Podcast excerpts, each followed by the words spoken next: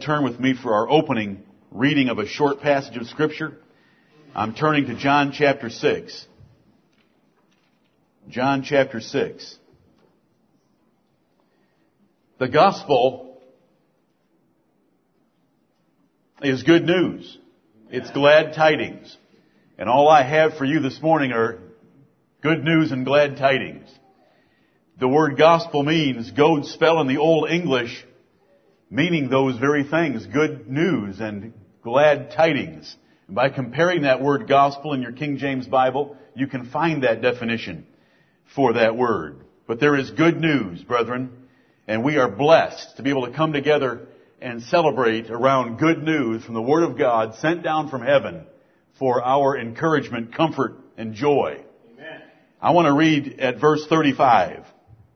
John 6:35. Let me read six verses. Remember the context. I've preached this chapter to you.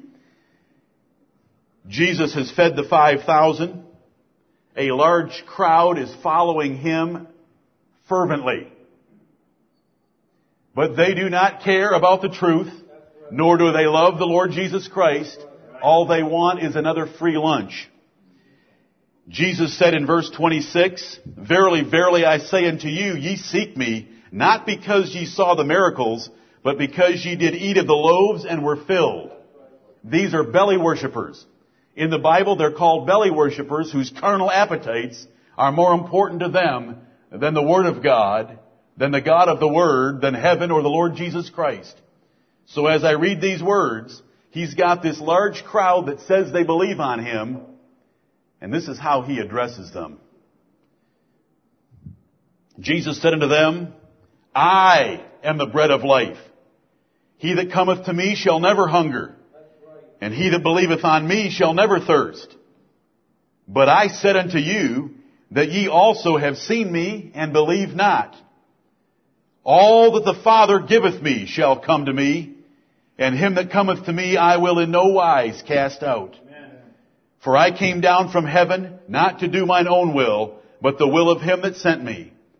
And this is the Father's will which hath sent me, that of all which he hath given me, I should lose nothing, but should raise it up again at the last day. Amen.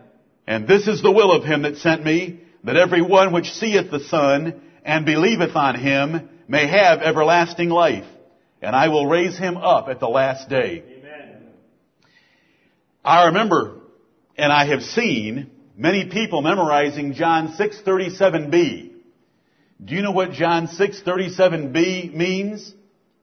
That all you memorize is, Him that cometh unto me, I will in no wise cast out. Because that's all the verse they want. They don't want the first half. They'll memorize the second half. Him that cometh unto me, I will in no wise cast out. But brethren, if you ever approach the Lord Jesus Christ, if you ever believe on Him, if you ever come after Him, it is because of the first half of the verse. All that the Father giveth me shall come to me, and him that cometh to me I will in no wise cast out. It is this chapter, just a few verses after we ended, in verse 44 that said, No man can come to me except the Father which hath sent me draw him, and I will raise him up at the last day.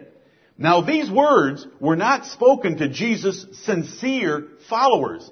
These words were being spoken to the insincere ones that were there for their bellies. And Jesus was basically telling them, you have no part in me. You just want to fill your bellies.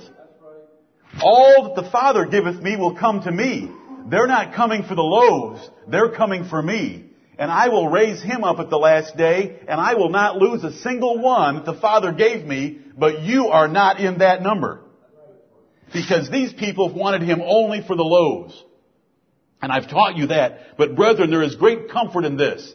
This is the gospel of the Lord Jesus Christ. It's good news to us this morning. Now, it's not good news for belly worshippers. They're already angry at me. But it's good news for us because it says, all that the Father giveth me shall come to me. And him that cometh to me, I will in no wise cast out. Amen. And it says, no man can come except the Father which hath sent me draw him. Right. Well, when we put all that together, This morning, are you here because you love the Lord Jesus Christ? Are you coming to Him this morning not to have your bellies filled with any carnal advantage, but because you want to learn of Jesus Christ? Look what it tells you about yourself. The Father gave you to Jesus Christ. And the Father has drawn you to come to Him. And there is not a chance that you can be lost. Our theme for today is the final total assurance of eternal life for all those that believe.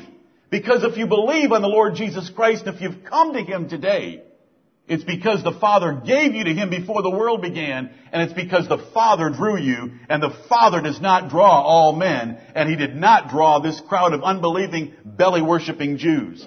There is a great difference that God made among men. We all deserve to go to hell. Total desert of hell. But the blessed God of heaven has had mercy upon us, and it is good news. If you love Jesus Christ this morning, if you're looking forward to singing about Him, if you love the Word of God, it's because you were given by the Father to Jesus Christ. He'll not lose a single one of those.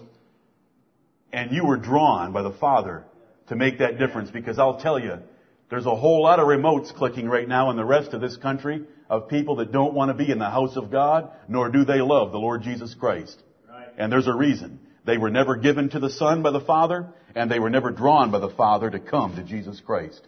And we are here this morning, and because of the evidence in your lives and my life, we're able to lay hold on eternal life and be sure of it. Praise His blessed name. Amen. And that's what we want to rejoice in this morning, the assurance of our salvation. Thank you, Lord. Oh, if I told you what you had to do in order to get yourself saved, that wouldn't be very good news at all. But I just told you what God has done to save you, and that is very good news. And you can know that He's done it for you so simply by just reading these verses and many more passages just like it.